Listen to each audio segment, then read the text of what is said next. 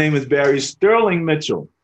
I produce the Sterling Net Point Power Rankings and the Bias Plus reports.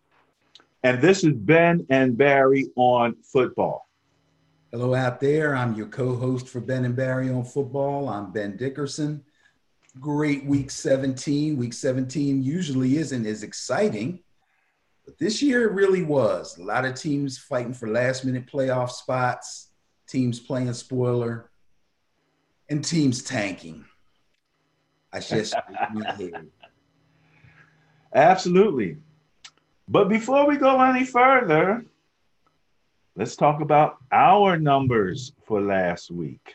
Ah. I saw you calculating over there feverishly, so I assume you were putting your numbers together.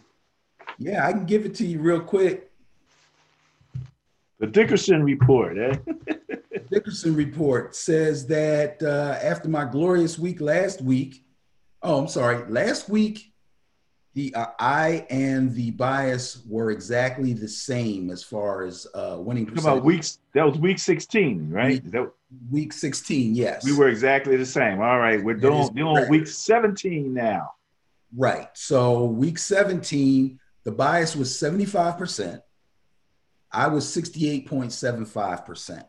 So good job by the bias it was a tough week for me, and I, I admittedly so. There were, you know, situations where some teams were holding out starters, situations where some teams um, uh, had the starters in for portions of the game. Some teams needed the game, some teams didn't need the game. So that gave me a little bit of trouble, but I think 68.75% is pretty good. Um, I also calculated the Vegas spread. Now, uh, just, you know, to let everybody know when the spread says uh, a team is favored to win by X number of points, okay, what they're saying is, for example, if they say a team is is a minus three, then that means that team is favored to win by four or more points. So if that did not turn out in Vegas's favor as they called it, and you bet on that, then you would have lost. Okay. So calculating that, the spread was 43.75%. Okay. 43%, eh? Yeah. All right. So you were betting on those teams to win. Yeah, if you if because you, of the spread, you would have you would have been only 43% right. If you bet on every favorite according to the spread, you would have been 43.75% correct. And this and the bias was 75%. That's crazy. Yep. And I always try to well, first of all, I do always want to let people know that this is a grand experiment. Yes, yes, absolutely. The absolutely. Sterling Net Point Power Rankings and the Bias Plus report is really a grand experiment. So we're really sort of tracking results, trying to figure out just you know how accurate it is and relative to any type of a forecast. But I always compare it to the difference between an unmanaged mutual fund like the S&P 500 versus a managed mutual fund where you've got people who are picking the stocks that go in as opposed to there being a set set of stocks and whatever happens happens. It goes up, it goes down. Right. And so our um, saying is no opinion, no conjecture. So we we didn't pick these numbers. These are simply tracking the numbers as they happen in terms of scoring margin or point differential or net points, as we like to call it, all the same thing. So thank you for doing that. Um, we did have a comment on YouTube asking that question. So I'll make sure that we go in and uh, have that uh, and leave a comment for that person to take a look at today's show where we kind of go over and answer that particular question about how we do against the spread. Neither one of us are big gamblers. So absolutely. Well, all right, uh, Benny, let's get ready to kick this thing off the way we normally do which is a review of week 17 which is also going to wrap up the season in terms of net points. So we'll know who came out of this regular season on top, on the bottom, and in the middle. All right. So uh, let's see how this is all going to work here. We're working with a slightly different program. And bam, how we doing there, Benny? That looks good. That looks good. Okay, move that up just a little bit more. And we can just about see everybody there. Okay, all of the numbers. So let's start out with the Sterling Net Point Power Rankings NFL Week 17, 2021. Strangely enough, Mm. really screwing up my filing system because I, this is a 2020 season and now we're into 2021. So I have to count for that. But we're looking at points for, we're looking at the scoring. Who are the scoring leaders for the for the year for the 2020 NFL season? Number one, with a bullet. Aaron Rodgers and the Green Bay Packers, not the vaunted Chiefs, the high scoring vaunted Chiefs. No. Number two, the Bills at 501. So those are your two 500 teams, two teams that have scored in the 500. Ben, could this be a Super Bowl preview, mayhaps? Ah, uh, you took the words out of my mouth. a strong NFC and a crazy strong Ben. You know, I dabble in the Madden, right? Normally, I play with my Niners, my beloved Niners, right? But you know, it's been a crazy year, so I'm like, okay, let's uh, you know, let let's mess around with some of the other teams and see, you know, what what it's like to play with some of these other guys on these other teams, different quarterbacks and stuff. So you know, I I played with the Cardinals. Very interesting. Chris, my son, he's a Cardinal. He likes to play with the Cardinals. You know, and I played with Aaron and with the with the uh, Green Bay Packers. And Aaron's arm is is amazing. Playing with the Bills is like a cheat code. oh, yeah. oh, there's no throw you can't make. I don't care how deep you can be on your own 10 yard line and send them deep and lead them by five yards. That's crazy. That's crazy. And there's very few throws that Diggs doesn't come down with. That is a luxury to have something, have a receiver that short-handed. I mean, we, you know, the Cardinals, they they have Nuke, right? But I mean, Diggs is ridiculous. And I heard them talk about Diggs. Then they said he may not be the fastest out there, but he thinks he is. he runs like it. that's, that's, funny. That's. That's so, that's some Jerry Rice stuff right there. Yeah, you know what I'm saying? Who cares if I ran a 4 5 40, 4, 4 6 40? Who cares? If I catch the ball, you're not going to catch me. You're not going to catch me. oh, man, I'm telling you, it's like a cheat code. Now I have to get used to the defense a little bit. I gave up a few deep balls against the Chiefs and stuff like that. But you know, just in the exhibition game, I was able to beat the Chiefs on the game. I was able to go in. I had a, a few problems. You know who gave me a problem? DC, Washington. Alex Smith was having his way with my defense for a little bit. But, you know, again, I was I'm learning, you know, just learning to play with that team. And still, I was I was working with a few new plays and stuff. But long story short, Bills are not to be joked with. Um, as a matter of fact, when it comes to scoring, took a look to see how how it looked over the last three weeks. NFL points per game. Buffalo is in first place over the last three weeks. You ready for this? Go ahead averaging 47.3 points a game. Woo! Tampa Bay is second over the last three weeks. Now, Tampa Bay here, where are they at? They're in third place. They're second here, averaging 40.7 points per game over the last three weeks. So, man, now now number three is the Saints coming in at 38, Baltimore at 35, Tennessee at 33, Green Bay at 33 also. So that's like your top six right there in terms of just the last three weeks. Your top six here Buccaneers at three, Titans at four. That's 492 and 491, uh, respectively. Fifth place, the Saints at 482. And then sixth, the Chiefs at 473. There's some people that are starting to lose a little bit of that Chiefs, you know, star in your eyes looking at them guys going on here. Starting to wonder about them a little bit. Yeah, they, they look a little vulnerable from time to time. Uh, they have during the season, especially lately.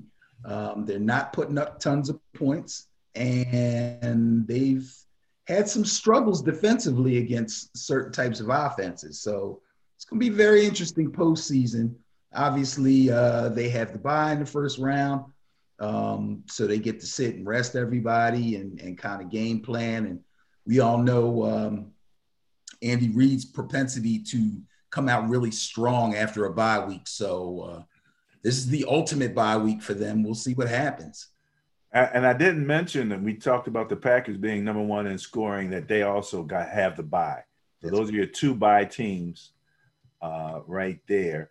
All of the teams that we've mentioned so far have a letter or an asterisk beside their name, all in the playoffs. Uh, we got down to six, I believe. Seven is the Ravens at 468.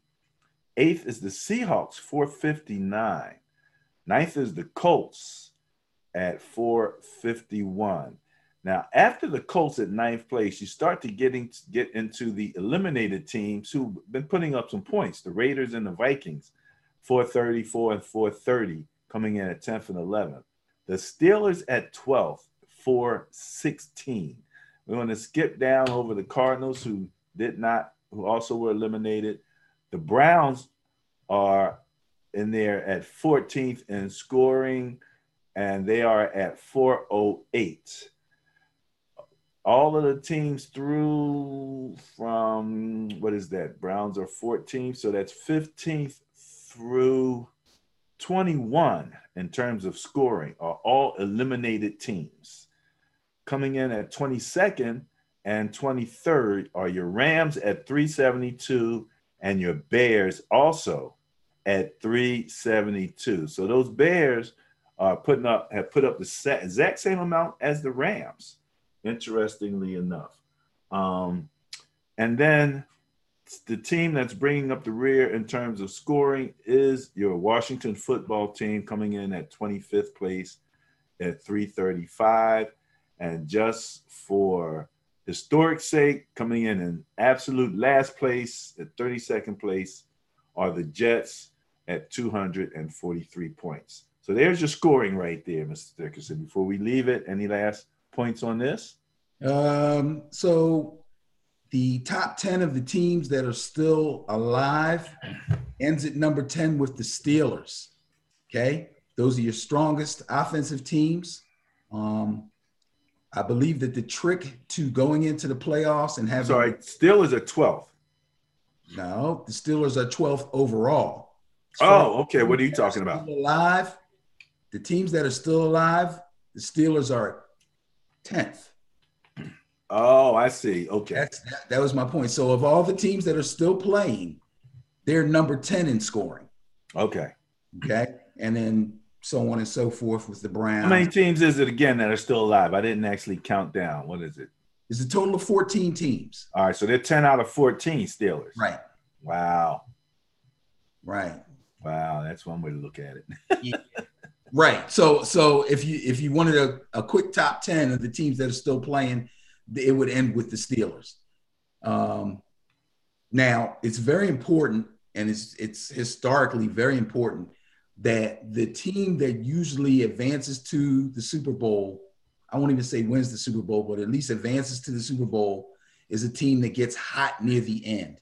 It's a great thing when your offense is really cooking coming down the stretch uh, toward the end of the regular season. Teams, as far as points for are concerned, that are actually doing that now are the Packers, the Bills, the Buccaneers. And I would say, I guess I got to include the Saints, but I'd also say the Ravens. Okay. Teams that are not on any kind of a hot streak are coming into the playoffs, you know, looking really explosive are teams like the Titans, teams like the Chiefs, and the Seahawks, not looking real explosive. Those teams are going to have to depend on their defenses to pull them through this thing, or they're going to have to have their offenses wake up really, really quick. Well, you, I, I see what you're saying. That now Tennessee does does come in fifth in terms of the last three weeks um, at 33.7 points per game on average. Baltimore being fourth at 35. The Saints third, 38. Again, Tampa Bay second at 40.7 and Buffalo 47.3. So that's the last three weeks. This is the season. Um, and you mentioned defense. You ready to go look at that? Yes, sir. Let's scroll down. We have the ability to scroll here. Ben and Barry on football going to points against. And here you go. In first place. would you have bet that money that the Rams would have been first place in defense for the year in terms of points allowed? Uh, probably not. I know I would not have. Probably not. I, I probably would have reshuffled that top three there a little bit. Yeah, yeah. Now the Ravens, Steelers, okay, that name makes sense. Kudos to the, to the Washington football team. Excellent job on defense this year. Excellent job. Chase, Chase Young, man. And then the fifth place Saints defensively. And you know, the Saints have had their challenges. You know, they had to bring in Taysom Hill play some quarterback. We still don't know what's going to happen with Drew Brees. We'll talk about that in the next segment on the Bias Plus report. But Saints, you know, with a top five defense, man, you know, historically, that ain't where they were. So uh, kudos for that. Um, sixth place, those Dolphins, we we've, you know, we've lauded those guys all year.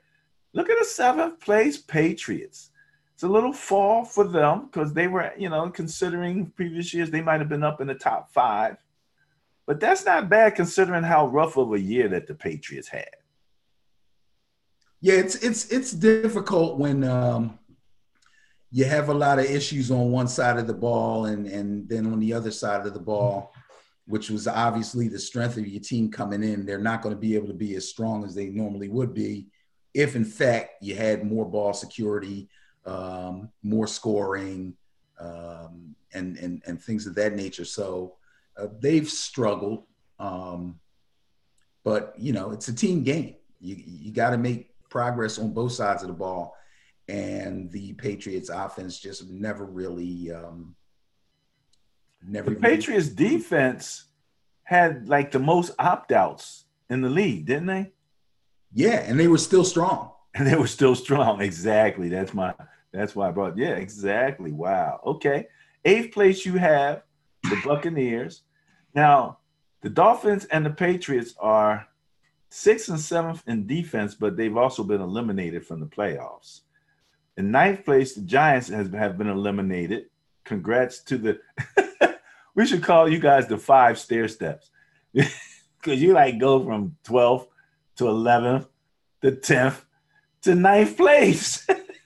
One step at a time, brother. One step at a time. We we gonna get there. We gonna I'm get telling there. you. I'm telling you.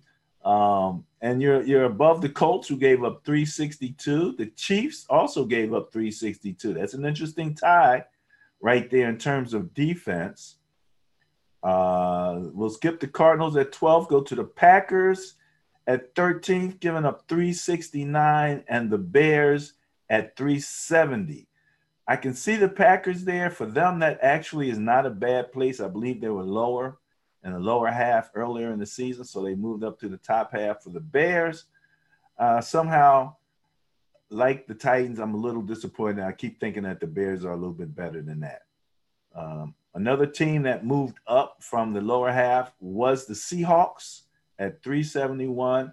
And I think I mentioned to you that you know I still had to work even on Madden with the Bills defense a little bit. Um, they came in in 16th place at 375. So when you go over to the other side of the ledger, where pretty much everyone has been eliminated, the only teams that are on the other side of the ledger are your Browns coming in at 419. Uh, and that is at 21st place. At 24th place, the Titans, who I keep saying, I keep saying they surprised me to the where? The downside. I keep saying yeah. Titans. I keep thinking that they should be oh, on the man. other side of the ledger for some reason. And that maybe that's all in my head. So that's the final team. The Titans are the final team that are in the playoffs that are on the right side of the ledger. Everybody else um, is uh, definitely in worse shape and we'll again call out the 32nd place Detroit Lions, giving up 519 points. Ugly. Ugly. That's craziness. That is craziness. So, any, anything else you want to say about the defense? Uh, I don't need to really say a whole lot about defense. Let's face it, all of these teams have had issues during the season. All of these teams' defenses have been challenged and have not come through from game to game. For the most part, you can tell which defenses are the best, who's strong, who's not. Like the Titans' defense is not strong the Steelers defense is strong. But I've seen the Titans defense stand up, and I've seen the the Steelers defense get run on like they weren't even out there. So you know, it's a crapshoot right now. This is not the the the the old Chicago Bears or the or that great Ravens defense with with Ray Lewis. Nobody is extremely dominant defensively this year which I think is going to make the playoffs even more interesting. Okay, there you go. All right, so that's your defense right there and points against. Let's move down to our favorite person. Will you stop saying that? Todd, TOD turnover differential.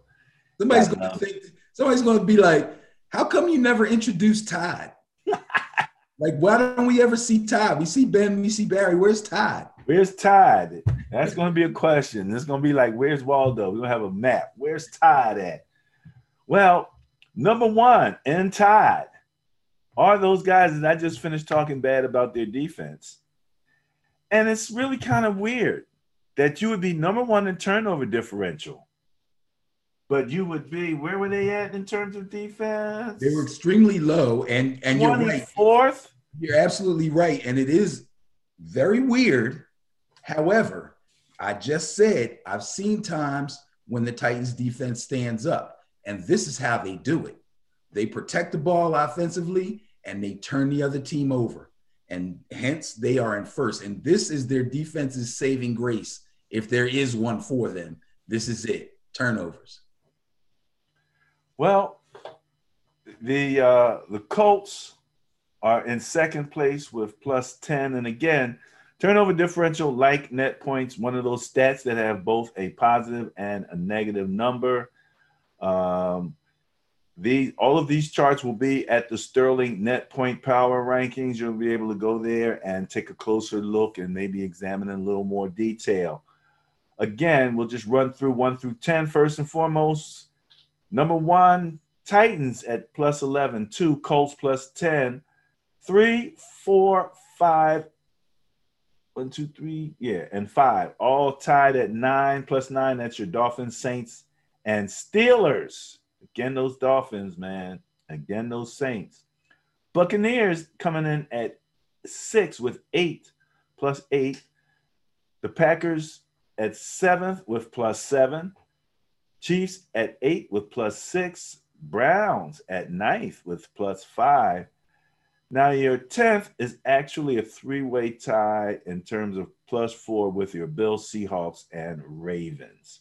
So we'll we'll leave it there for a second. Any comments? Um, yeah. I mean, plus 11 is tremendous for the season. I'm I'm pretty sure. Colts, really good defense. We know that. Um, turning over the ball is a big deal, especially when you have a game manager at quarterback. You want to get the ball in his hands as often as possible. Um, Dolphins defense, very exciting. Guys flying all over the place. So they're going to make turnovers happen. Saints, much improved from past years, something that they've needed, something that people have said is the reason why they haven't won another Super Bowl. Steelers, Buccaneers. I mean, th- these guys, you would expect them all to be on the plus side at least. And as we can see, they're, you know, high up on the plus side because they control the tempo for the most part on offense. The quarterback is careful with the ball. They don't throw interceptions. They don't fumble a lot, and their defense hits and gets takeaways. That that's that's what it's all about. The team that I'm a little surprised at is the Washington football team because they were they were making people turn the ball over, but they're minus four coming in at 24th place. Uh, Bears and Rams are all also in the minus at minus three and minus four, uh, in 22nd and 23rd place. Anybody else on the right on the wrong side of the ledger here that's still in qualification? No. So everybody else is on the other side. Um, Seahawks, we already talked about those. Uh, 13, 14, 15, and 16 are all eliminated teams. So turnover differential, congratulations to the Titans on their first place finish in turnovers um, for the 2020 season. All right. Our next statistic, the one that we hang our hat on, and the basis for the bias plus report. Again, bias plus being where we take the net points and the turnover differential and use them to take a look and analyze upcoming matchups. And that's called the Bias Plus report. We'll get to that shortly, but let's just take a look at net points. So, again, this is the margin that teams have won by. When you take a look at your points for, all the points that you scored, your points against, all the points that you gave up, and you separate those two, or you rather you uh, um, subtract those two, that number that results is net points. Well, Benny, let's get ready to kick off the Bias Plus report. So, just to remind people how we do this, the Bias Plus report takes your Sterling net point power rankings, the net points. So, if you have two teams, one team is net points plus 50, the other team is net points plus 20 the difference goes to the point to the team with net point 50, the difference of 30. So that would be a bias of 30 points going to the team with the greater number of net points. And then we add and utilize utilize that same concept for the uh, turnover differential, where we'll add that will either add or subtract to the total. And then from that, we have what's called the bias plus reports. So this week, Ben, we don't have 16 games. Man, I'm doing the calculations. I'm normally calculating through 16 games. I didn't know how to act with six games. I hope I got everything right and then screw it up with just six games. But you know, uh, and then just for everyone, we we're using gross numbers right now. So that's total numbers that we're using that represent the total season. Um, next week, uh, we're going to go back to using average numbers. We use average numbers when there is a bye week because totals would not match up. Some teams hadn't played the same number of games. So we that's when we go to average numbers and we're going to do averages next week. But for right now, as of week 17 in the 2020 slash 21 season, everyone's played the same number of games. We're going to use total numbers. All right. So let's get ready to kick this off with the first game of wild card weekend. There's three games on Saturday and there's three games on Sunday. I survived, Ben. No Monday night football, no Thursday night football. I, you know, it was a little difficult, but I did survive. I made it through. Yeah, so it's, now it's tough. Uh, you know, I'm trying to get my NBA on and uh, you know figure out what's going on uh, with the NBA. Um, Sixers are playing well, so I'm cool. Uh, yeah, Sixers are playing well. I'm not. I'm not quite. Excuse me. Quite sure about my Chicago Bulls, but I'm not expecting a whole bunch from them. They're still in rebuild mode, as far as I understand. But look who's not in rebuild mode: the Colts and the Bills. And the Colts have to go up to Buffalo and deal with those Buffalo Bills bias plus score of 31 which is not the smallest, but it's the second smallest of the weekend. Colts at Bills, bias plus score 31 favors the Bills. Ah, boy, this is going to be a good one. This is going to be a good one. First of all, let's talk about the Colts. Uh, they went and beat Jacksonville last week, 28 14. Obviously, they were expected to win that game. Um, they did a great job. Uh, they didn't have too much trouble at all, to tell you the truth. Um, Philip Rivers, as I say a multitude of times, game managed his way through this one 17 to 27, pretty efficient, only 164 yards. He threw one touchdown and he did throw one interception. Um, very modest numbers, especially for a game that was won 28 to 14. But that's because the ground game for the Colts is clicking. Jonathan Taylor, rookie running back, is just exploding week after week after week. And he went bananas again 30 big time carries, 253 yards, and two touchdowns. Wonderful, wonderful performance. Great game to watch. Love watching this guy break tackles and go up the sideline or up the middle. A really great running back in the making, another Wisconsin product. And uh, I love watching this guy carry the ball. Colts defense, very nice. Six sacks, a fumble recovery.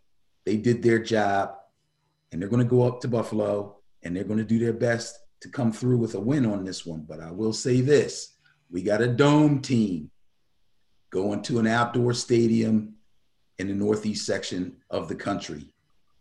Forget that the Colts are a dome team. Beg your pardon?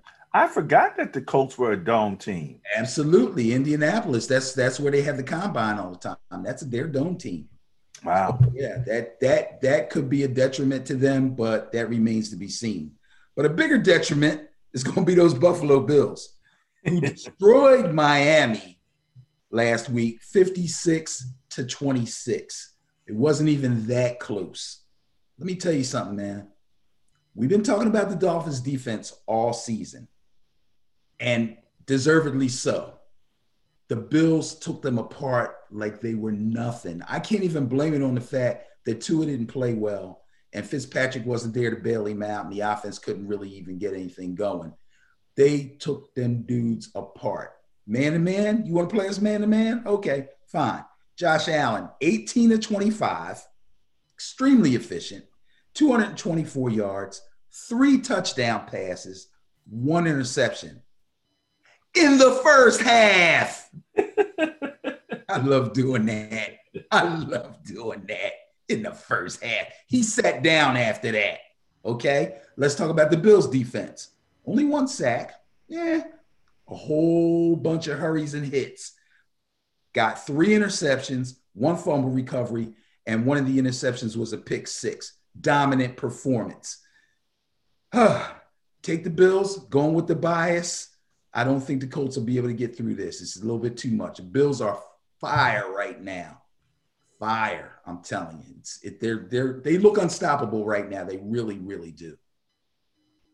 Yeah, you know, the Bills um, are winning by an average scoring margin of 29 points over the last three weeks. They are number one. When I look for the Colts, when I look for the Colts, there they go. All right, they're not too far down, but their their last three games, their average uh, scoring margin is five point seven. Okay. So uh, right now, when I looked at the uh, according to ESPN, the line for the um, for Buffalo is minus six and a half. Minus six and a half. Yeah. That may change. That may change, but that just says that uh, they think Buffalo's going to win for sure. That's a pretty strong line in Buffalo's favor. So, all right. And you're going with Buffalo Bills. The Bills. All right, let's roll this bad boy up a little bit. Ben and Barry on football bias plus report. NFL wild card wild card playoffs 2021. Rams at Seahawks bias plus score, and this is the smallest bias plus of the weekend. And of course, it's my NFC West. yeah, we got a divisional matchup here. You That's got a divisional matchup and the wild card. Bit, yeah, that always makes it a little bit more interesting. How crazy is this game going to be? It favors the Seahawks with a bias plus score of 19. 19. Again, not a big bias. Um, Rams have to go up to the Seahawks. Uh, I'm not going to say that's going to be extremely tough. I don't know what the weather's like up in the Northwest right now, but it sure ain't LA. that's for sure. So that remains to be seen. Um, now, little intrigue with the um, with the Rams. Jared Goff didn't play last week. He injured his thumb. I believe he had some surgery on that thumb. I don't remember hearing if any pins were inserted or anything crazy like that, but he did have some sort of a procedure. He has been seen throwing the ball in practice, but it is still up in the air as far as whether he's going to play in this game or not, or whether they're going to go with John Wolford again. Now, John Wolford beat the Cardinals last week, 18 to 7. It's a good game. He wasn't horrible. He was 22 of 38, 231. I shouldn't say he wasn't horrible. He was actually pretty good considering, but he was uh, 22 of 38, 231 yards through the air. He didn't throw any touchdown passes, and he did throw an interception. Here's, I think, where he got the Cardinals. He ran the ball six times for 56 yards. Okay. And that was a, a, a bunch of chunk chunk plays that help keep the sticks moving and get the Rams in position to kick three field goals. So he didn't throw any touchdown passes, but he moved the offense. They scored at the end of each of those three drives, and that helped them quite a bit. Uh, Cam Akers only carried the ball 21 times for 34 yards. He's worked his way up to be the number one back there when it was basically backs by committee, but he's pretty much it right now. Uh, he did That's less than two yards of carry there. Yeah, but he caught the ball four times for 52 yards. Ah. A lot of damage through the air. Again, okay. Versatile backs. It's great to have a bell cow. It's great to have a Jonathan Taylor. It really is. It's great to have a Derrick Henry. Well, I can't put Derrick Henry because Derrick Henry can catch too. But versatile backs are extremely important. They got to be able to run from scrimmage they have to be able to catch the ball through the air. Cam Akers has proved that he can do that. Now, the Rams' vaunted defense, great game against Arizona. Had Kyler Murray all jacked up. In fact, he sat out a couple series. I think he came back. I can't even remember if he finished the game, but they had four sacks, uh, one interception uh, that that they took home for a score. That was a pick six, and they also recorded a safety. It's funny um, talking about Cam Akers. Cam Akers had a fumble right near the goal line. And uh, I'm going, oh, come on, Cam. And then the Cardinals come in there. They can't move the ball and they take a safety. So the defense scored. so they got a pick. So the defense scored six, seven, eight. Defense scored eight points out of that 18.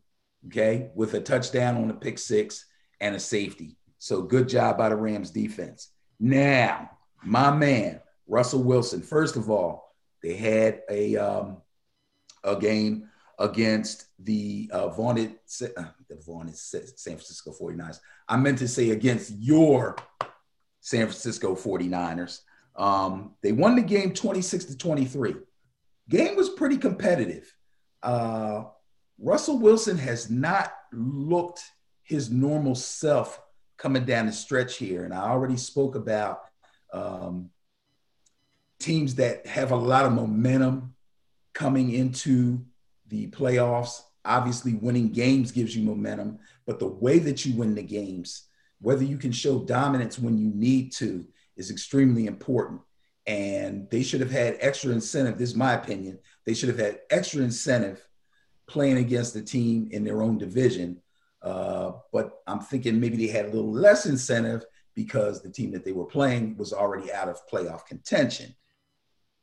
Needless to say, Russell was 20 of 36, 181 yards, which is not good numbers for him, but he did throw two touchdown passes and he threw them late in the game too.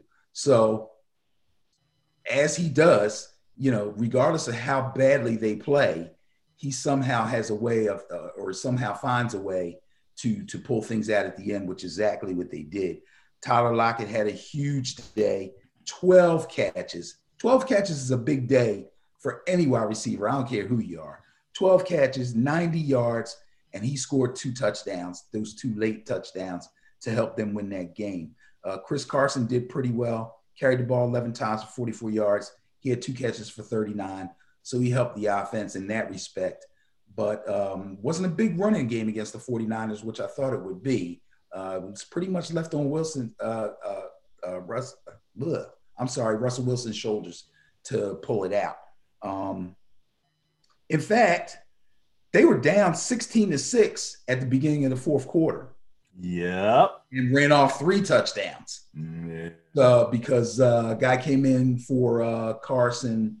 Uh, I forgot the other running back's name. It wasn't Carlos Hyde. It was like the third string guy, and he was able to run a touchdown in. So that was a big fourth quarter explosion to help them pull that game out. The Seahawks defense had three sacks, and they did recover a fumble. So kudos to them for pulling it out and doing what they had to do. Uh, I am going to take the Seahawks in this game. I'm going with the bias, but this game could be a slobber knocker. This one could be tough. The Seahawks are going to have to find a way to slow down that run game, regardless of if Goff plays or not. But if Goff doesn't play and the Seahawks are able to get some points on the board and force Wolford to have to throw to stay in the game, then they can turn loose their uh, their pass rush, and that should get them through. That's what I expect to happen. So I'm taking the Seahawks. Going with the bias. All right, good stuff. Good stuff. Let's see who's up next after Rams and Seahawks. Bias Plus report. Buccaneers at the Washington football team. You mean the Bucks had to go to Washington? Yes. because Washington won was a division winner. And the Bucks were not. And the Bucks were not. Wow. That don't even sound right. It doesn't. It, it doesn't. They've been talking about changing these rules. I don't think they will, but they've been talking about changing these rules and seeding the teams according to their records and all, and not. But it's hard. It's hard to not give a division winner something. You know well, I, mean? I, I understand that. Something. So they give them home field advantage. I mean, that's just the way it is. Well, the bias plus score is 143. It favors the Buccaneers. Hmm. When I look at the um, at the points per game, Tampa Bay is second over the last three uh, weeks. That Washington football team again, we don't know if it's going to be Alex Smith or not at this point. Am I correct? Uh, we don't know that for sure. He did make it through last week's game without too much trouble. Um, no setbacks as far as his calf injury is concerned.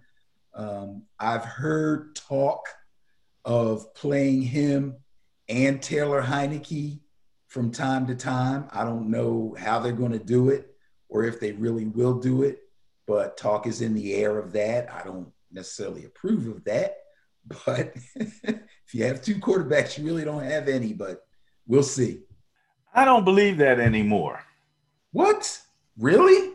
I think that the Saints are the perfect example that that's not uh, a hard and fast rule anymore. That's different. That's different. It's different. Oh, it is. Why is it different? Why? Because you don't consider t- uh, um, you don't consider Taysom a quarterback. No, I, I I consider Taysom an athlete who can play several positions, but has proven that he can play quarterback. Now, if he played quarterback full time at this point in his career, he would not be an elite quarterback, but he's on a really good team and he would do what he have to do and they would tailor the offense and so on and so forth. But I don't consider them having two quarterbacks. Having Taysom in the game kind of opens up the whole wildcat situation. Okay. And lots of teams do that. They just don't do it as often as the Saints do. And He's so much more than a wildcat guy because he will throw the ball. No, I understand that.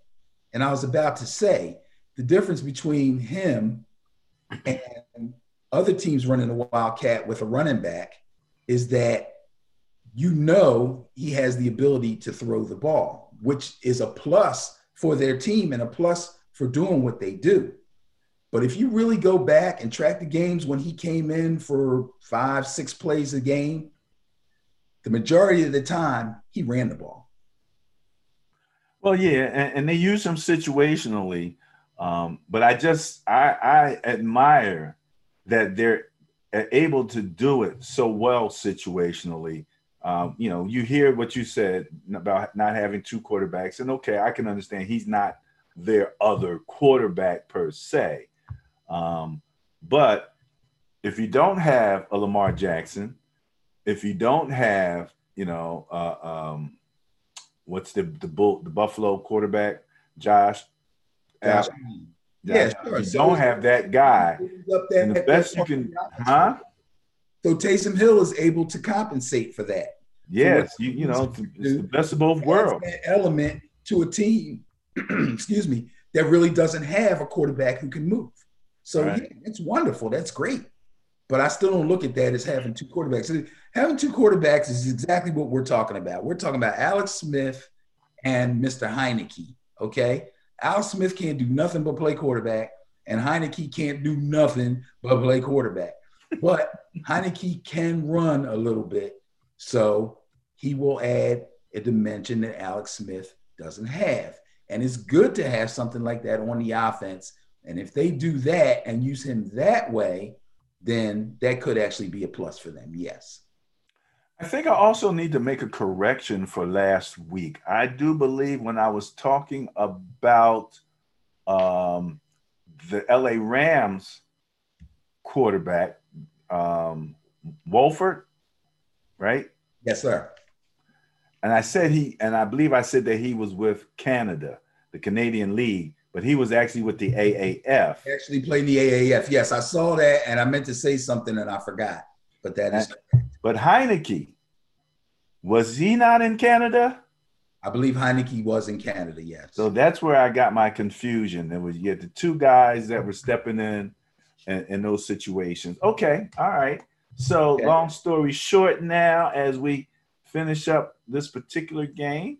Well, uh, I really didn't get started because as soon as I made my two quarterback comment, you stopped me. okay, go ahead. The Buccaneers at Washington. What else you got? So I will. So I will continue. Okay. Um, we already talked about Alex Smith, which I was going to bring up. Um, but he did play last week. It was a very gritty performance.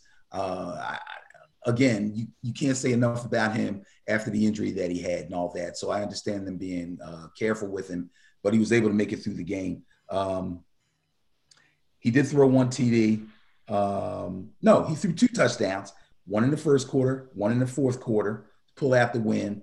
I don't want to even get into the whole thing because they were playing the Eagles, and that that's another subject that we'll talk about later.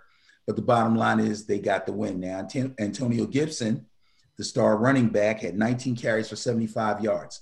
Good job, much better than the week before. This guy's dealing with a turf toe, so that's tough, but he seemed to make it through okay, and that's a good thing for him. Um, and he handled the ball most of the way in the fourth quarter to help close out the game. So, you know, your number one back's got to be able to do that for you. Terry McLaurin had a great game, seven catches, 40 yards, one touchdown. Logan Thomas, the tight end, three catches, 37 yards, one touchdown. And the football team's defense had three sacks, two interceptions, and a fumble recovery. The Washington defense is no joke. These guys can play in the back end and the front seven. So this game is not a pushover. The 143 bias is pretty big. It's not the biggest we've seen, but they can be a problem. It's going to be important for that to happen. It's also going to be extremely important for those receivers that I just mentioned, McLaurin and the tight end Logan Thomas, to have big days because I don't know if uh, Antonio Gibson is going to have a really great day against the Buccaneers defense, but we shall see. Now, let me see. The Buccaneers, they blew Atlanta out. Okay. And, you know, Atlanta's had their problems on defense, so we're not going to make a big deal out of this. Uh, Tom Brady was 26 of 41, 399 yards. Great day. Four TDs. He only threw one interception. Ronald Jones is back off of COVID, off his fractured finger, which I hear is actually still bothering him. But he did, in fact, carry the ball 12 times for 78 yards and he scored a touchdown. So that's a great thing. Uh, I'm I'm sure they're glad he's back because Fournette really wasn't giving him anything. And uh, as long as Ronald Jones is turning out the yardage like that, Fournette will probably be um, the third down back at best, maybe the goal line back, maybe. Okay, so you know, I'm not I'm not I'm not a big Fournette fan, as you can tell. Uh, now, here's the crazy part about Tom Brady's day. We already said his numbers. We know he had a great day. Last week, I talked about his receiving corps, and I said if you match up all the receiving cores across the board in the NFL, the Buccaneers have the most dangerous receiving corps. Listen to this Mike Evans only had three catches. I think it was early in the second quarter or late in the first quarter when he hyperextended his knee and went out.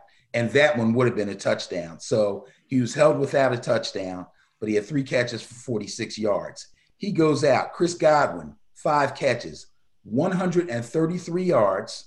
Chris Godwin, the, the so called possession dude, right? The slot receiver, 133 yards, scored two touchdowns. And guess what? Take the top off it, Antonio Brown, 14 targets. We already knew Tom Brady loved him. People were complaining, oh, he's forcing the ball to Antonio. 14 targets. He came down with 11 of them, 138 yards, two touchdowns. They're I don't think I don't think they're using them to take the top off anything. No, they're throwing underneath stuff to him and letting him run. The the thing is, he can take the top off. That's true. Unlike but unlike other receivers, Djax, he can do so many other things. Okay, extremely versatile guy, dangerous no matter where he is. Runs the entire route tree watch out. Him and Brady are getting to be on fire, and you cannot double anybody on that squad. Can't do it. That's what makes them so dangerous. Okay, I'm not even going to talk about Gronk. Um, yeah, no, but let me mention in terms of Antonio, I just want to say kudos, zero drama from him. So far, so far, so good. So go with the bias, take the Buccaneers, I'm sorry, Washington. I hope this is a really good game. I can't see them winning it, but I I anticipate them giving the Bucks a little bit of trouble at least early on. So you're going with the Buccaneers. Um, Vegas has the Bucks opening up at minus seven and a half. So there you go. Next up, Ben and Barry on football. NFL wildcard playoffs 2021 Bears at Saints. Bias plus score 156 favors the Saints. Uh, yeah, sure. That makes sense. Let's face it. We're talking Drew Brees against um, uh, what's his name? Oh yeah, Mitchell Trubisky. I tell you what, the guy had a few really good games. Okay. In fact, uh, let's see. I had made a little note about him here. Yeah. Three of the last five games, he's thrown for 265 plus yards and three touchdowns. That's not total over the three. In three of those last five games, he threw three touchdowns in each one. Okay. And 265 or for 265 or more yards. and people were going, "Oh my goodness," including me, Mitchell Trubisky. Wow, he finally gets it. Here we go.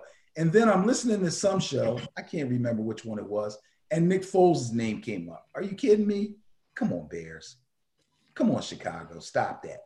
Now, that's not to say that if Mitch comes out and the pressure gets to him and he starts Trubiskying it up early, that Foles won't come in and try to close out the game. But either way, I don't see them having uh, having much of a chance.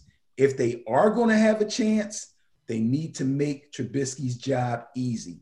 And the only way they do that is with the running game. And I've talked about it and talked about it and talked about it. David Montgomery, my man, last week, 22 carries, 69 yards. Doesn't sound like a lot. Caught the ball nine times out of the backfield for another 63 yards, and he scored a touchdown on the ground. 22 carries for 69 sounds like not a real good average. But when you're pounding the rock, that gets you over. You know what I mean? And again, like I said, it makes Trubisky's job easier. Allen Robinson is a great receiver for them, but the young rookie Darnell Mooney had 11 catches for 93 yards. He's an up and comer. He's dangerous, very hard to cover. He's a small guy, runs really good routes, and is really, really quick. Um, he's he he. No, I'm not going to say that. I was going to say he's uh, kind of a low grade Tyreek Hill. I, I I could get away with saying that. The kid's pretty good. If you haven't paid any attention to him, you need to start. Um, he, he he's a difference maker. Now, as far as the other side is concerned, uh, Drew Brees and the Saints had no problems with Carolina. Not to mention Teddy Bridgewater was all over the place. Yo, they're they got to they got to draft a quarterback, bro. They're in trouble. But uh, Brees was 22 or 32, 201 yards, three touchdowns. Um, that's without Kamara, without Latavius Murray, without Mike Thomas. Oh boy. Whew. I tell you, Saints are dangerous. The defense had three sacks and five interceptions, but a lot of that has to do with uh, with Teddy Bridgewater. I, I don't I don't know. Somebody put something in his drink or something. That's crazy. So we're going to go with the Saints on this one again, sticking with the bias. I hate to do it, but I have to do it. I really don't see the Bears being able to slow the Saints down at all. And the Saints defense is going to be too much for Trubisky. Too much. Interesting thing here is that Buccaneers have the third ranked offense. Washington has the fourth ranked defense. So, uh, ranking wise, they're pretty close. Challenge is that the Buccaneers have the eighth ranked defense, and Washington has the 25th ranked offense. Ergo, Saints. I mean, uh, yeah, Saints are uh, favored there. So that that and and if you're looking at um, QBR, and I'm not saying the ratings, this is the actual QBR rating. Uh, Mitchell comes in at 61.8, Brees comes at 74.5. So you have an obvious differential in terms of the quality of quarterback there. So no problem with that. Let's look at what's next on the docket. Oh my goodness. You want to run the ball, Benny? if if you're a favorite, if, if you really love the run game, this is the game to watch. This is the game to watch. Ravens at Titans. Bias plus score 106 favors the Ravens. And everybody's talking about last year, how it didn't work out for the Ravens. Couldn't handle that run game with the Titans. Uh, I'm, I'm sure that um, John Harbaugh is using that as some bulletin board material. They got to this point last year against the same team, and they were not able to pull it out. And in fact, um, I don't want to say they got beat handily because I can't remember the score, but um, Titans kind of had their way with them. Ravens had all kinds of problems in that game. So they want to try to correct that and flip the script this time around. They get their chance. Uh, Lamar Jackson and the uh, Ravens beat Cincinnati last week 38 to 3. No big deal at all. But if you wanted the blueprint for the type of offense you run, when you have a threated quarterback like Lamar Jackson, that game showed it. He only threw the ball 18 times. He completed 10 for a meager 113 yards, but three touchdown passes. So when it counted, he was able to find the end zone. That's what's most important. He did throw one interception. Of course, he ran the ball 11 times for 97 yards. Most teams wish they had a running back that could churn that out week after week. Okay. 11 rushes, 97 yards. And that was in three quarters. He did not play in the fourth quarter. Wow. To add on to their running prowess, J.K. Dobbins, who, again, just like Cam Akers for the Rams, has basically taken over as the number one running back on a team that pretty much went through most of the season as a committee type running back situation. Uh, he had 13 carries for a big 160 yards, broke off some nice long runs, just like Jonathan Taylor for the Colts did. It was a joy to watch. He had two touchdowns. This young kid is going to be big for the for the next bunch of years coming up. He's the real deal. Um, Gus Edwards backed him up. He had 12 carries for 60 yards. And the Ravens defense, although they didn't get any sacks against Cincinnati, they did get two picks. So the Ravens are coming in. They're feeling good. Uh, they're able to run their regular game plan with a lot of efficiency. And I'm sure they're going to try to do the same thing against the Titans. We shall see because we do know that the Titans' weakness on defense is stopping the run. But like I said, I have seen them stand up. We'll have to see if they can stand up. Now, as far as their offense is concerned, Ryan Tannehill was 18 of 28 for 216 yards, and he threw a touchdown. He also carried the ball seven times for 38 yards, and he caught and he scored two touchdowns on the ground. I'm starting to get used to that little finger roll he does when he runs into the end zone. he is a true dual threat. Lamar Jackson is the ultimate dual threat, but Ryan Tannehill, believe it or not, is a true dual threat, especially in the red zone. He needs to be watched. You can't sleep on him, but it's hard when they're running Derrick Henry at you 34 times for 250 yards. Dog, he took, oh, he, he took 34 handoffs for 250 yards and scored twice. Oh my goodness gracious. Uh, they were playing Houston, by the way, who obviously is challenged on defense, but tried to make a game of it. It was 41 38. Yeah. Deshaun Watson is a beast. I don't want to waste too much time talking about teams that didn't make it, but my goodness, they just kept coming and coming and coming. But, you know, what are you going to do? AJ Brown, some spectacular catches, especially one late that helped the Titans actually win the game. He had 10 catches for 151. He scored a touchdown. And guess what? The Titans defense had four sacks and they did get a pick. Okay.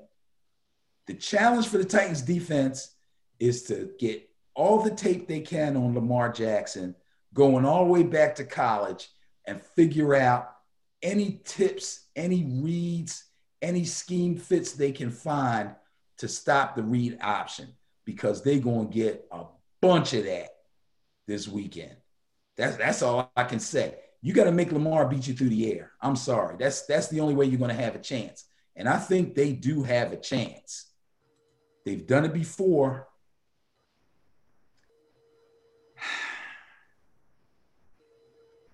I think they're going to do it again. I'm going to go with the Titans. oh my goodness. You know I can't go with the bias on every game. I can't do it. Jamie Christmas. I'm taking the Titans. Now listen. When I look at the numbers here, okay, you've got some parity relative to ranking with the Ravens coming in with the second ranked defense and the Titans coming in with the fourth ranked offense.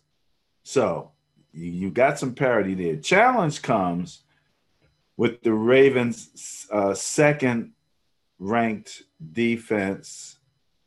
I'm sorry, seventh ranked offense and the Titans 24th ranked defense.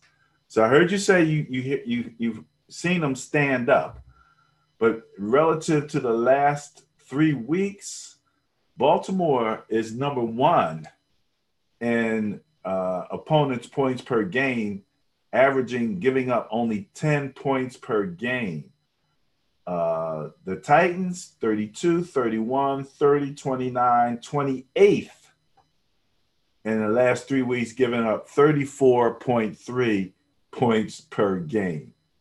So that point differential in terms of defense there is about 23 points a game favoring the Ravens. So I'm gonna count to three to give you a chance to change your mind. uh, you know I don't do that. I don't do that. going with the Titans, going against the Ravens. Looking for the Titans to be the bias plus buster of the week, because that's what it would be. Uh, there is one maybe larger bias yeah, yeah. I'll tell you this. I looked I looked real quick at the uh at the team sack leaders, and the Ravens are 14th as far as combined team sacks is concerned.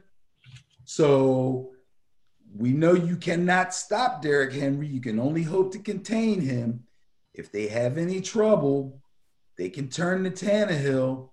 The Ravens can't get to him. It could be a problem. The main thing that they keep saying that about the Ravens, I think, is that if you can get two touchdowns up on them and force them into a passing, they have trouble coming back. That's going to be the question. All right. Going with the Titans over the Ravens. Tisk, tisk, tisk. All right. what? Tisk. What is that?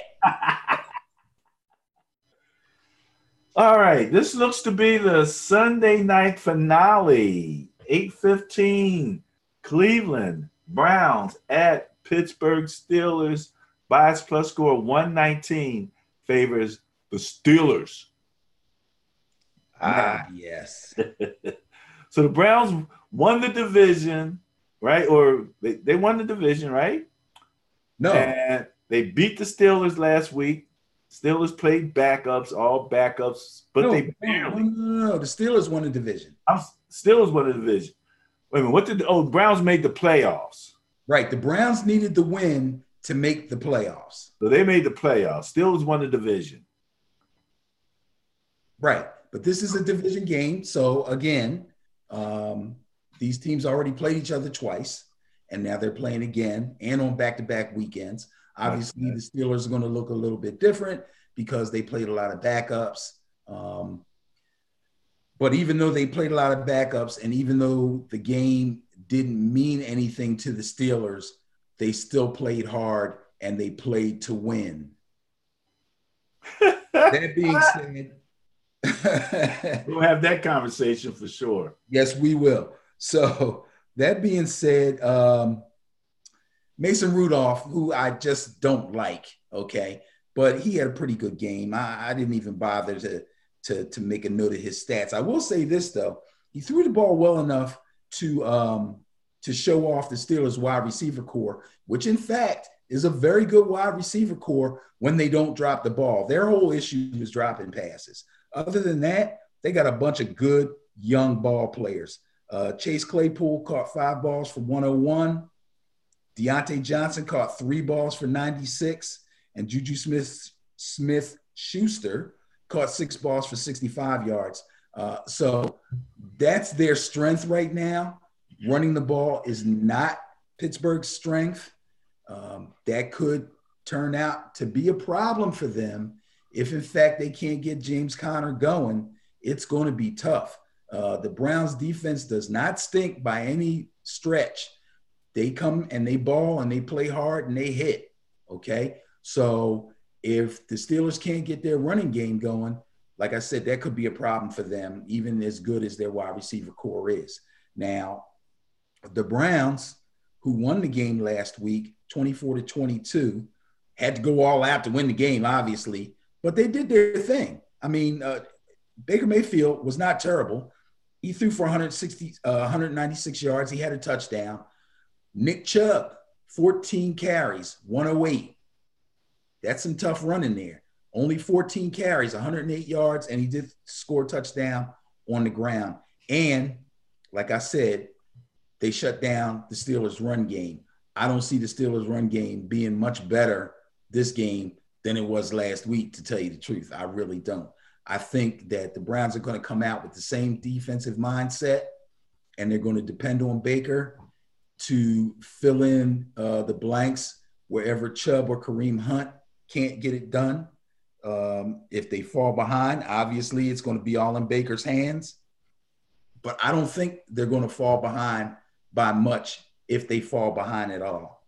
I am going against the bias again, and I'm picking the Cleveland Browns to go into Pittsburgh and beat the Steelers. Oh my goodness.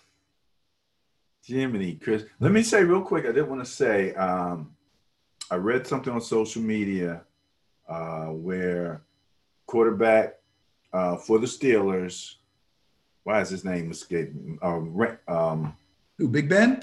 No, no, back up. Oh, Mason Rudolph. Mason Rudolph. And on the other hand, you had your defensive end from the Browns who had the confrontation with him last week. Yeah, Myles Garrett. Myles Garrett. And they the quote was that when they spoke to Mason, he said after the game, Myles Garrett just went up and said to him, Hey, you know, good game. He said, Good game to you. And everything was cool and they're chill. And so they Okay, that's good. I'm glad to hear that. Yeah. When the game ended, I was kind of trying, you know how they show shots of the field and guys shaking hands. I was trying to see if I could see that. I didn't see it, but I had hoped that it had happened. Yes. Yes. So that that's that's how that ended. And so I think that that ending is much better than this ending that you're going to have, buddy. Going with the going. oh man! All right, all right, we'll see. You really, you really uh, are going forward, Benny. All right, Ben. So I'm not quite sure when you fell and banged your head and made you decide to pick the Browns over the Steelers. But you have to live because we only got six games. So your percentage is going to suffer big time, man. What? Five goes into 120 times. So six games is six is a little bit less than 20%. yeah, oh. but if they win, I look like a genius, though, right? If they win, you'll look like a genius. Yes, you will. Yes, you will. All right. Speaking of who look like geniuses, let's look at the Bias Plus Buster of the Week. Coach got fired. Los Angeles Chargers with an unfavorable bias of 192 with a net wins of one, excuse me, a plus 17, giving them a bias plus buster score of 209. Congratulations to the Los Angeles Chargers. what did they play? I forgot. They played the Raiders? Oh, no. No, no, no, no, no, no, no. Let's try the Chiefs. They played the Chiefs. That's right. That's right. They played the Chiefs. Justin Herbert, 302 yards. Yes, sir. Yes, sir. Was he the surprise of the year?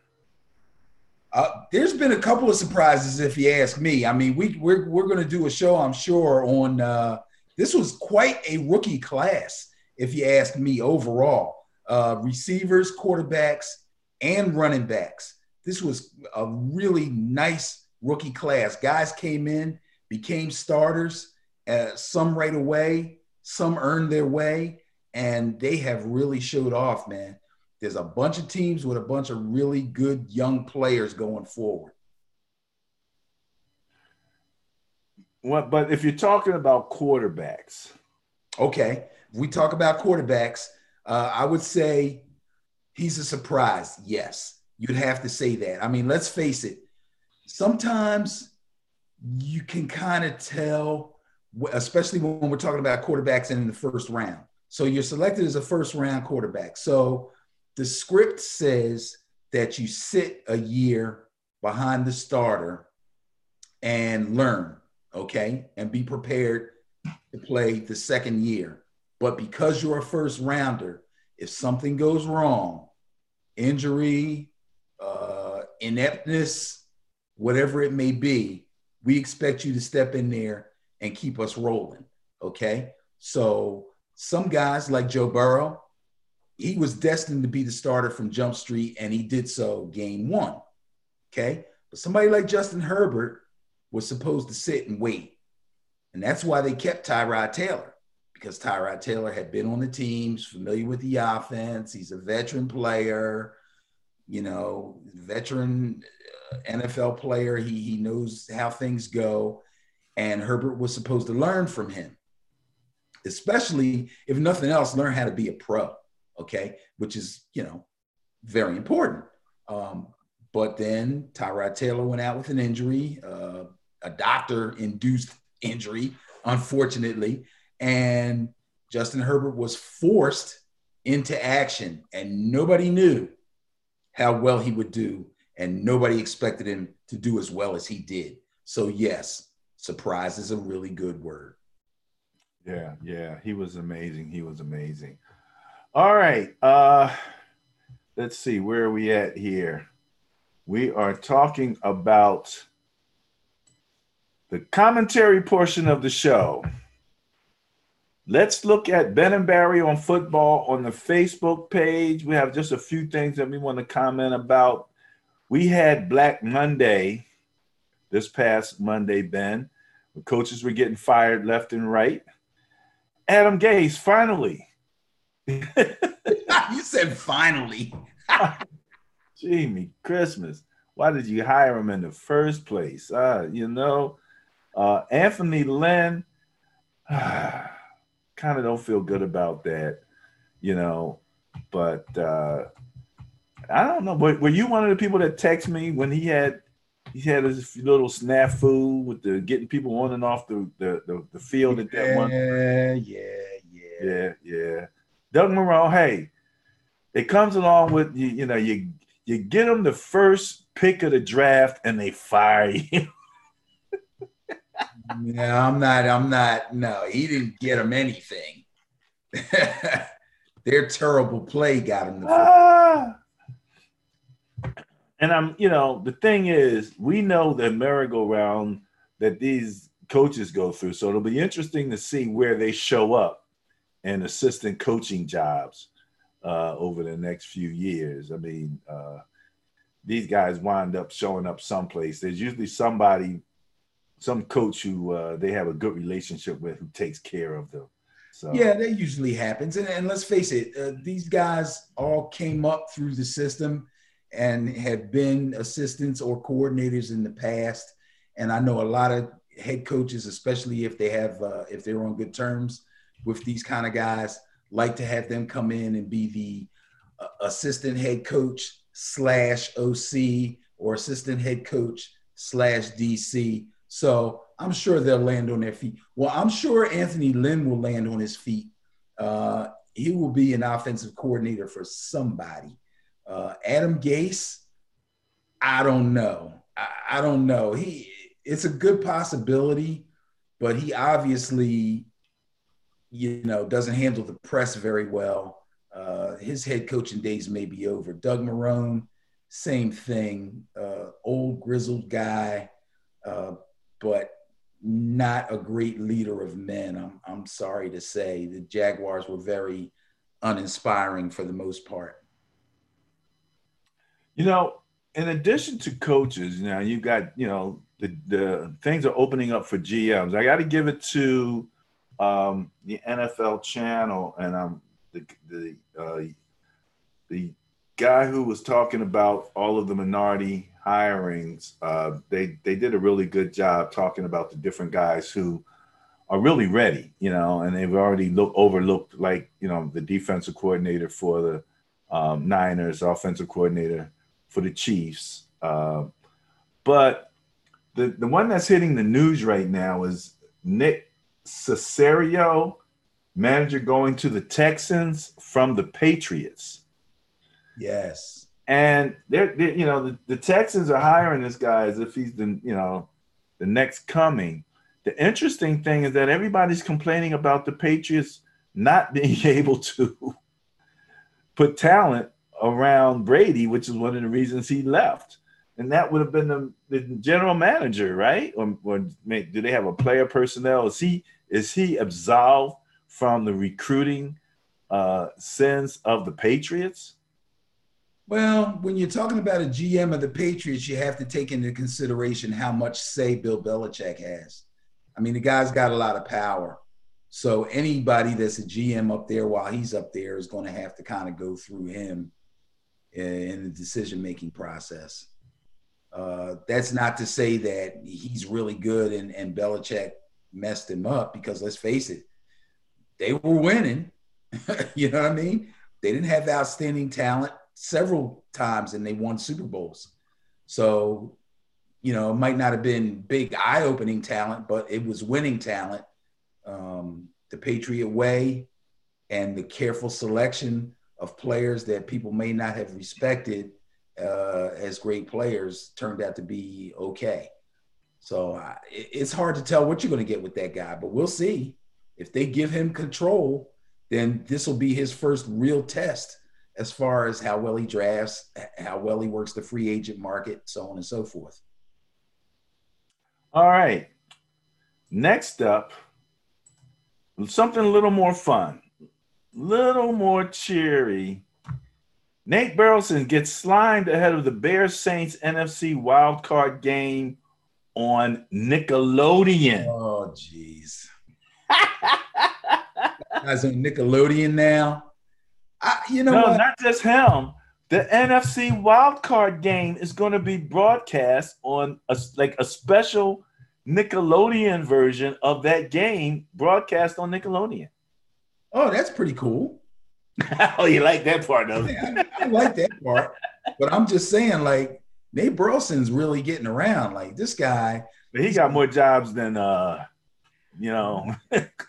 he's on network. He's on a network. He's on the the the regular. Uh, uh, was he on Channel Ten? Yeah, broadcast. He's he's doing yeah. he's doing games.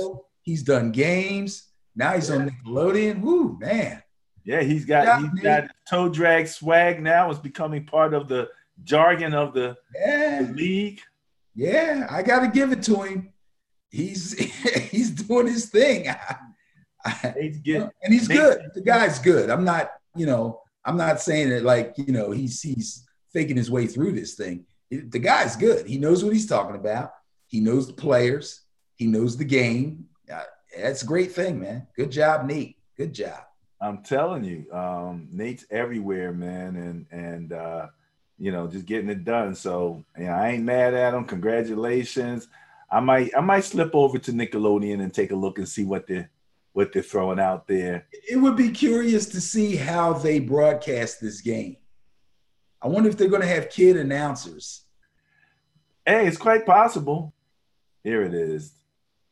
Nickelodeon are bringing kids and families a very special slime-filled presentation of the Bears up against the Saints in New Orleans. It is Super Wild Card Weekend, and that game will be Sunday at 4:30 p.m. Eastern. So, what is it? Well, it's going to feature one-of-a-kind, kid-focused content, Nick-themed fun. You can imagine what that will be like, and it will all be throughout that game. Guess what? The best news of all, and they lucked out. Nate Burleson is going to be part of that broadcast booth. Take a look.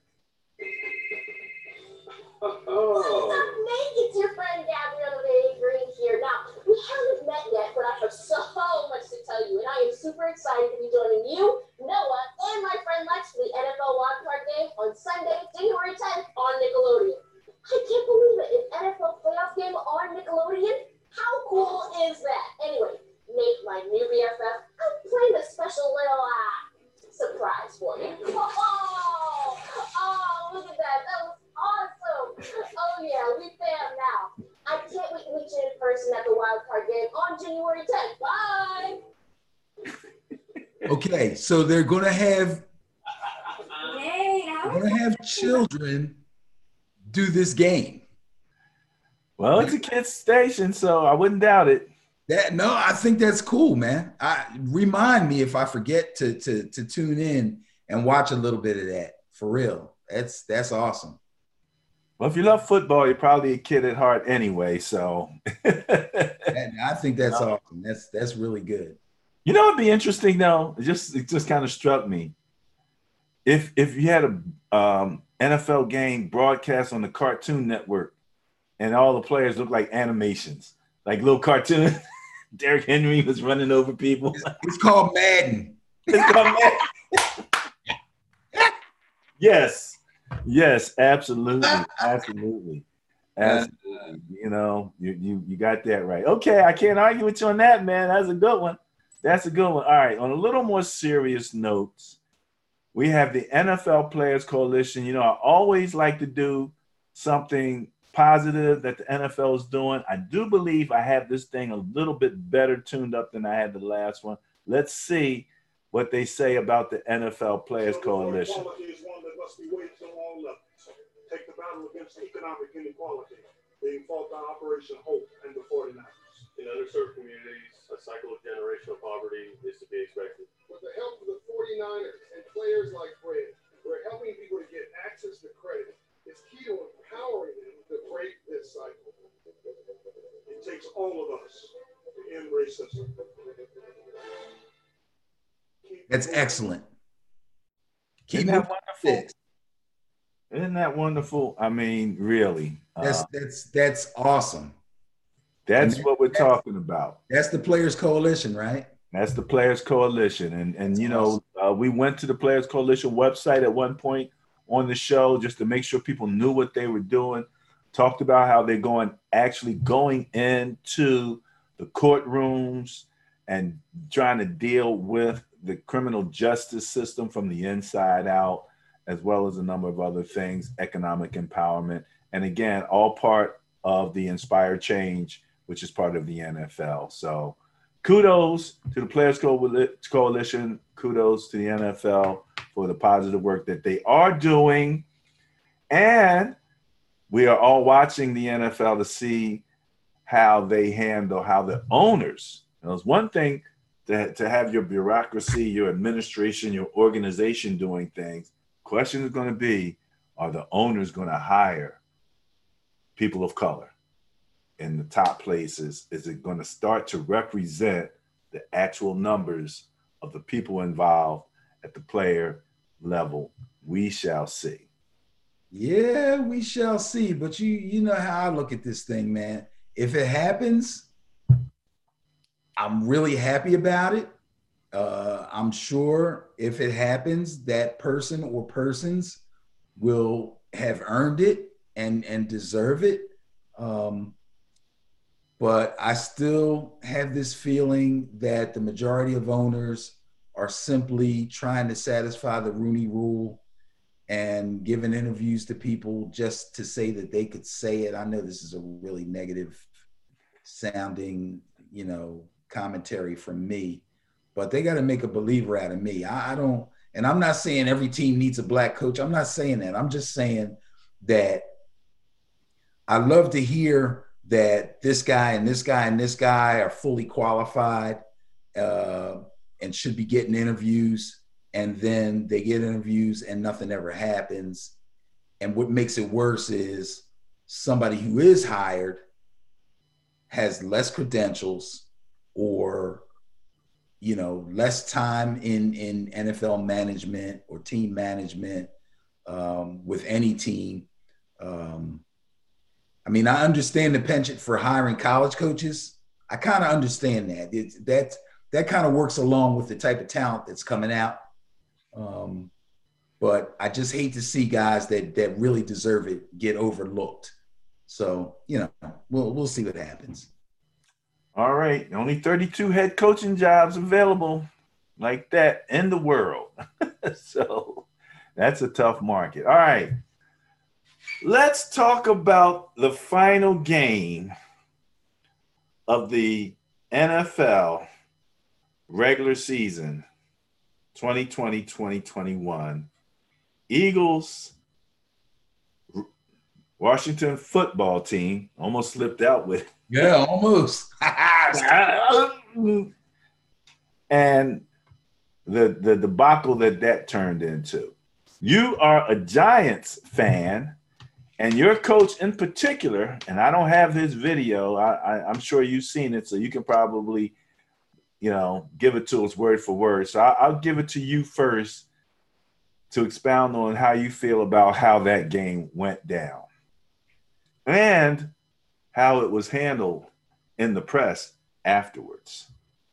Okay, so oh boy, sheesh. I've been thinking about this a lot. I've been looking at Twitter. I watched Joe Judge's um, post game comments. Uh, before I get started, I just want to say I am a Giants fan, but I am not going to say I'm mad that the Eagles lost and cost the Giants a chance to win the division and go to the playoffs. Because if the Giants really deserved to be in the playoffs, they would have beat the Eagles a few weeks ago when they had them head to head and they wouldn't have had to worry about it. So I'm gonna leave, I'm gonna leave that like that. Okay. Now, the things that Joe Judge said, I understand exactly what he was saying. People, it's crazy. It's like it's like Kaepernick kneels and says it has nothing to do with the flag or the military, and people go, well, "What do you what do you think about that?" And they go, "Well, I, that's insulting to the to the flag and the military." He just said it ain't about that. Okay, same thing here, man. I don't think that he really was angry about the way the Eagles played in that game because it cost his team a playoff spot. Obviously, they wanted to be in the playoffs. Obviously, they wanted to win the division. They did what they had to do at the last game in order to earn the, the ability with help to get that spot. But you didn't get it. You left it in somebody else's hands and they didn't come through for you. You cannot cry about that. So if you're Giants fan, stop crying, oh, damn Eagles, if they had, don't give me that. Because if we had beat them head to head, we wouldn't have had to worry about it. Now, the long, long interview that Joe Judge had, I think he went a little deeper than I would have went with the whole these guys sacrifice and they work hard and they come in and they get tested every day and they got COVID hanging over their heads and they can't see their families and they get I understand what he's saying on that too. But I think he should have kind of toned that down a little bit because that strikes a nerve with people who have relatives who are nurses and doctors and EMTs and police officers and this, that, and the other. People that are going through the same kind of things on their jobs, like these football players are doing on their jobs. Okay. So he shouldn't have gone that far. All right. Because again, folks get distracted. You hit a nerve sometime. But everything he said actually was true. Yeah, they made sacrifices, but you know, as usual, nobody cares because they make millions of dollars. So it's not that big a deal. Okay, fine. Now let's talk about the Eagles uh, you know, Doug Pederson just can't seem to do anything right. He's always in his own way. Everybody says you play to win the game. Every player who suits up doesn't go out there to lose. They go out there to play the best that they can and to attempt to win the game. That being said, if in fact, if in fact, from uh, uh, uh, an organizational standpoint, you feel like it would actually be better for you to lose the game for a draft pick or whatever, there's a way to go about it. Okay. The word tanking in sports to me doesn't mean we're going to go out and lose on purpose. What usually happens is you put the team either by the talent that you assemble, or in this case, the talent that you have on the team that you actually put out on the field to kind of strategically lose. Okay. Another analogy. All right. If the quarterback's under duress and he has nobody open, He knows if he can get outside of the tackle box and throw the ball out of bounds, but get it past the line of scrimmage. If he can do those three things, he will not be penalized in any way, shape, or form. And it's obvious intentional grounding, but it's not going to get called. That's what tanking is like. You got to lose the game, but there's a way to do it. All right. They should have either started Nate Sudfeld because they sat a whole bunch of other starters. They could have sat Hurts too. What the heck? They should have started him, or they should have brought him in to start the second half, and we wouldn't be hearing all of this mess. But he waits until Hurts has proven that he's struggling and then yanks him and used that as an excuse when they were only down by three and he could have brought them back. There was a possibility that he could have brought them back. You bring Sudfeld in at that time, he ain't bringing them back. You know, the only thing that could have been worse is if they were winning and they pulled him. That would have been even worse. Okay. So to me, it's a slap in the face to the players. Overall, it's a slap in the face to the Eagles players, especially none of whom was with it. Nobody was with it. Nobody, not near player. Nobody said, "Well, I understand." It's no, you know, none of them said it. They were all either shocked and or against it. Some said they were shocked or surprised, but they didn't say they were against it or that it was a wrong move. Some did. That's it. Relative to that, um, I've listened to Kelce and Brandon Graham, and they sounded like good corporate men, downplaying it, you know, wasn't that big a deal, and actually going along with what to me was the worst of it. I don't care, you know, whatever you did, you did.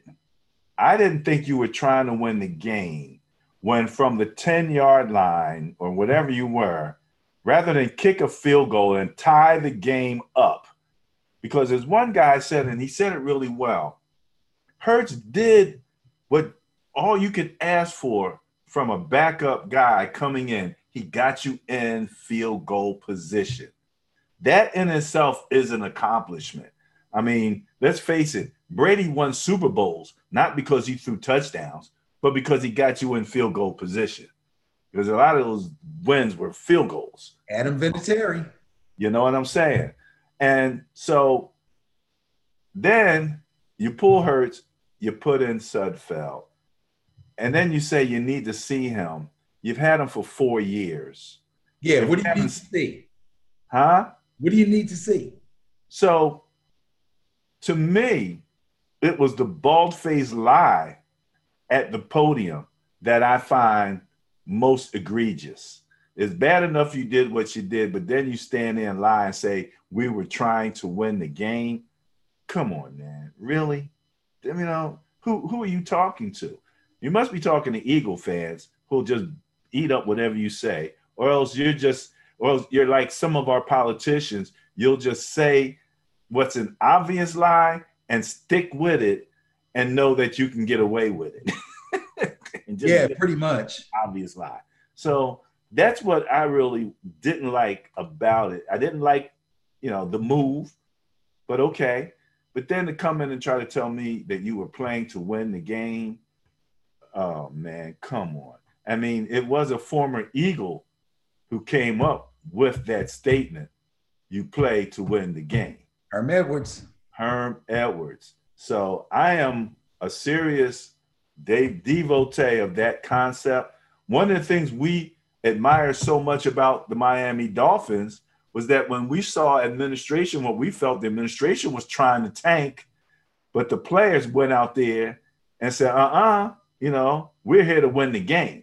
Absolutely. We were to win this game, and we were so proud of the Dolphins for what they did. And we feel just the opposite about the Philadelphia Eagles. I am a 49er fan. So, you know, I don't speak as an Eagle fan. I'm speaking, but we both speak from the point of number one, we are football fans. Absolutely. And Absolutely. The last thing I'll say is, is again, I agree with one of some of the commentators who said that the NFL should never have made that the grand finale game of the weekend. Never. You know that that should not you, you you know should not have been the game.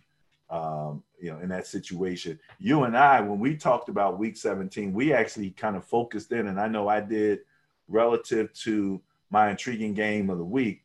Those teams that were had to play Week 17 and still had not uh, been eliminated or they had not clinched the playoff position. So you had two teams playing each other for life, for life, and to go to the playoffs. So you had better options, way better options, you know, for games that weekend. So for to give the Eagles uh, that tribute or that you know that that's a good thing. That's a thing that you give teams that deserve it, and then they they finish up the, the league the, the year like that. That's crazy. So okay, that's all I, I have on that. You know, uh, it's the lie that really bothered me the most, the bald faced lie, and I don't know who you think you're talking to. you're not talking to me. I'm not buying it. I saw the game. You don't Right. pass up a field goal when you can tie the game up and and move go from there. But that goofball's been doing that all year. Even the Eagles fans have been crying about why did he go for it there when they could have just kicked a field goal? Why are they going for two points here when they could just kick for one and just go? He's been doing that all year. So you think in his mind he that's that was playing to win? You think so? Yeah, in his mind. And he still got a job, eh? On, on the radio, they was calling him Big Balls Doug. And, and that you know that's almost as ridiculous as when Chip Kelly was trying to sell us that it was it wasn't time of possession, it was number of snaps that was most important. Yeah, that went over real well. Yeah.